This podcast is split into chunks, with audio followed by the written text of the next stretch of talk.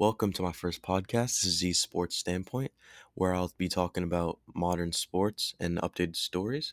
So, yeah, today we'll be talking about England versus Denmark, a recap of that, and predictions for Italy versus England. So, yeah, let's get into it. My hero. hero.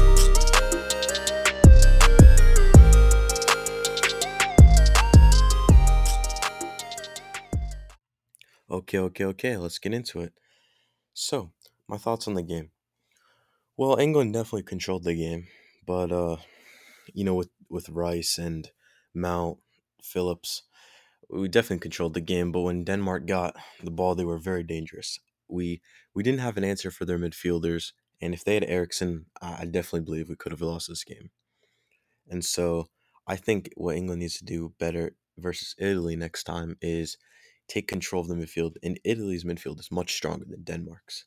Uh, you know, they they got Chiesa, Verratti, I mean, bunch of midfielders. Uh, I mean, I think that if England were going to try to win the win the game, it's going to be individual matchups. You know, key matchups in the middle of the field mostly. And I think England did an okay job of that against Denmark. I mean, we won the game on a penalty, which I'll be talking about, and a own goal. So those aren't open goal plays which determine a game. So I think that England needs to do a lot better control in the middle of the field. So the Sterling penalty. Well, did Sterling go down easily? Absolutely. Right? It was not a penalty. But I won't say it was a dive because it, it wasn't a dive. He, he he didn't he wasn't Denmark wasn't cheated. The referee didn't make a clear and obvious error in my opinion.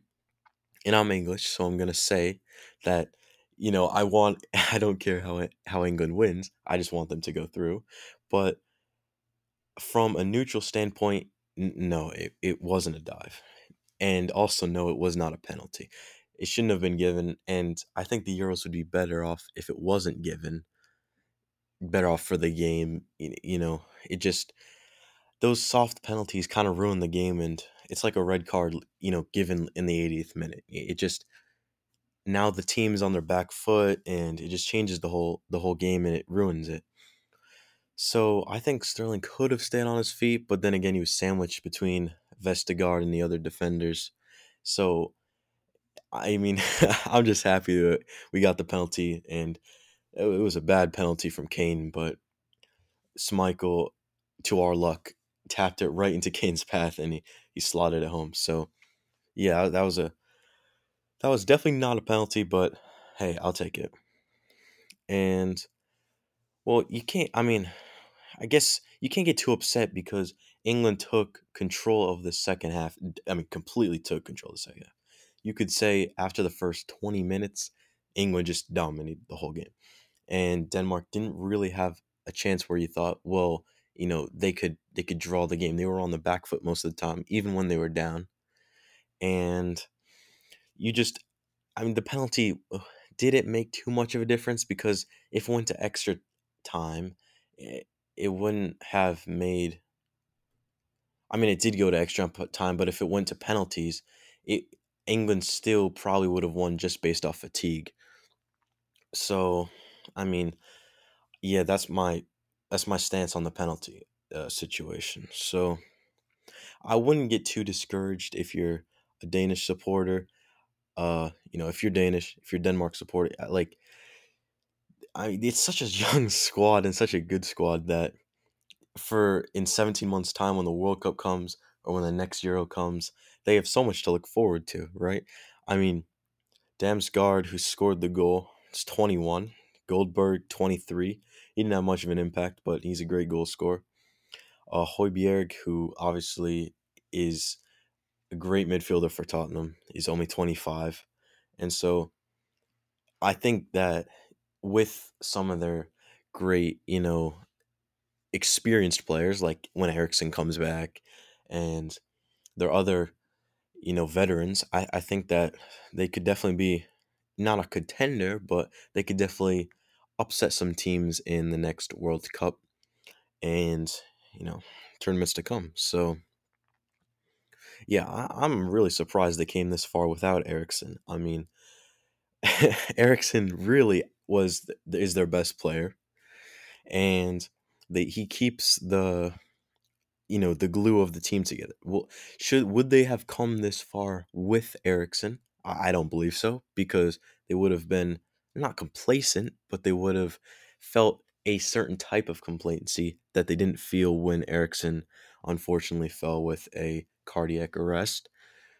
And so I felt that even without Eriksen, that or without Eriksen, they didn't have that, you know, glue that held them together in the midfield. You could tell that in this England game, they when they got the ball, they were very dangerous, but they didn't have the ball most of the time. And especially not in midfield areas where Rice and Phillips absolutely dominated the area. So they wouldn't have come this far with Eriksen in my belief, but at the same time as a catch 22 that with that, you know, without Eriksen, they didn't have Eriksen to control the midfield, spread passes out wide, even chip in with a couple goals if it was a free kick or something. You know, I that's just I just think that Eriksen's very important to that team and if they won if they won against England and had to play against Jorginho, Locatelli, Verratti, I don't think they would have won because the, this squad would have the Italy squad would have absolutely dominated the Denmark squad in the middle of the field and like in the England match that's about to happen against Italy, it's going to come down to singular matchups. You know, Kalvin Phillips against Verratti, uh, Declan Rice and Mount against Locatelli and Jorginho. Those kind of matchups because we both play th- um, three, four, three, three formations, right? The, we have wing. We England usually use wing backs with uh, Walker and Luke Shaw, who both of them have been absolutely outstanding this tournament, in my opinion. And so I just think that if when we play the same formation, that it's going to come down to you know who plays the formation better eh, you know who comes who who plays it won't be such a tactical battle but who really shows up for the final and is there to win it. So i think to win the game one sterling has to play well. Basically england goes as sterling goes. You know if if we don't play if we don't if sterling doesn't play you know plays a 2 out of 10 or or even a five out of ten. So, say he plays half his best quality, England are going to get absolutely battered. They're going to get destroyed. So it's it's pretty clear that when Sterling plays well, which he has all the all the tournament, all of the tournament, that when he plays well, we're gonna play well. So I don't think it'll come down too much to Kane or many of the other players. I mean, I'm not saying that they can fall asleep or anything like that. But I feel like they definitely have to England and Southgate have to revolve their skill sets around Sterling because he's been our talisman this whole tournament, and he's definitely what's made us got has uh, got us this far to play in our first final since 1966. So, uh, I saw this quote that said, um, England can beat Italy if they harass Chiellini and disrupt the midfield conductor Jorginho and use their pace to run them ragged. And I think that's a great quote from Danny Murphy, who, you know, obviously played against Italy uh, in his time, was an England midfielder. And I think that's extremely true. I couldn't have worded that better. If we, if England uh, harass Chiellini and Bonucci in the back, which will be Kane, most likely, unless Gareth Southgate does some stupid change.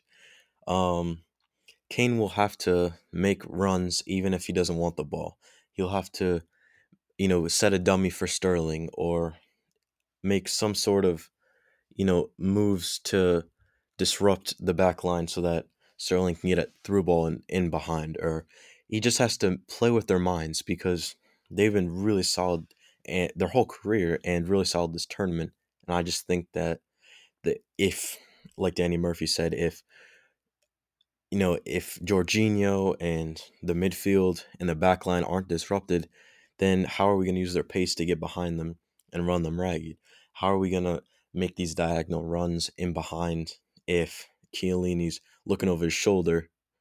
If Chiellini's looking over his shoulder for Sterling all the time instead of Kane, you know, I think those are some of the things that England and Southgate uh, definitely need to and will discuss in their pre-conference against Italy on Sunday. So, yeah, I think to wrap this up, that Walker, Saka, Saka's been playing amazing.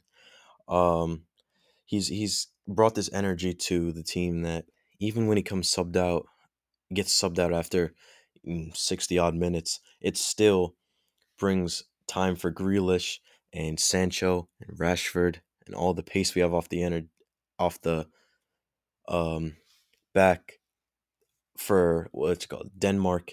Their back line is just going to be absolutely tired, and they were. So if when if if we sub in all those players and sub out the the wingers like Sterling if he's having a bad game or um maybe Mount maybe we sub Mount for Foden you know Saka gets off Italy's not going to have a chance because they're going to be tired if Kane does his disrupting against Chiellini and um, the the back line in general. So if they if they all do their jobs, we definitely we definitely have the have the upper hand. So my my prediction is football's coming home two one Sterling and Mount and Chiesa will score the other goal because he's been playing great this tournament. So yeah, thanks for listening and come on England.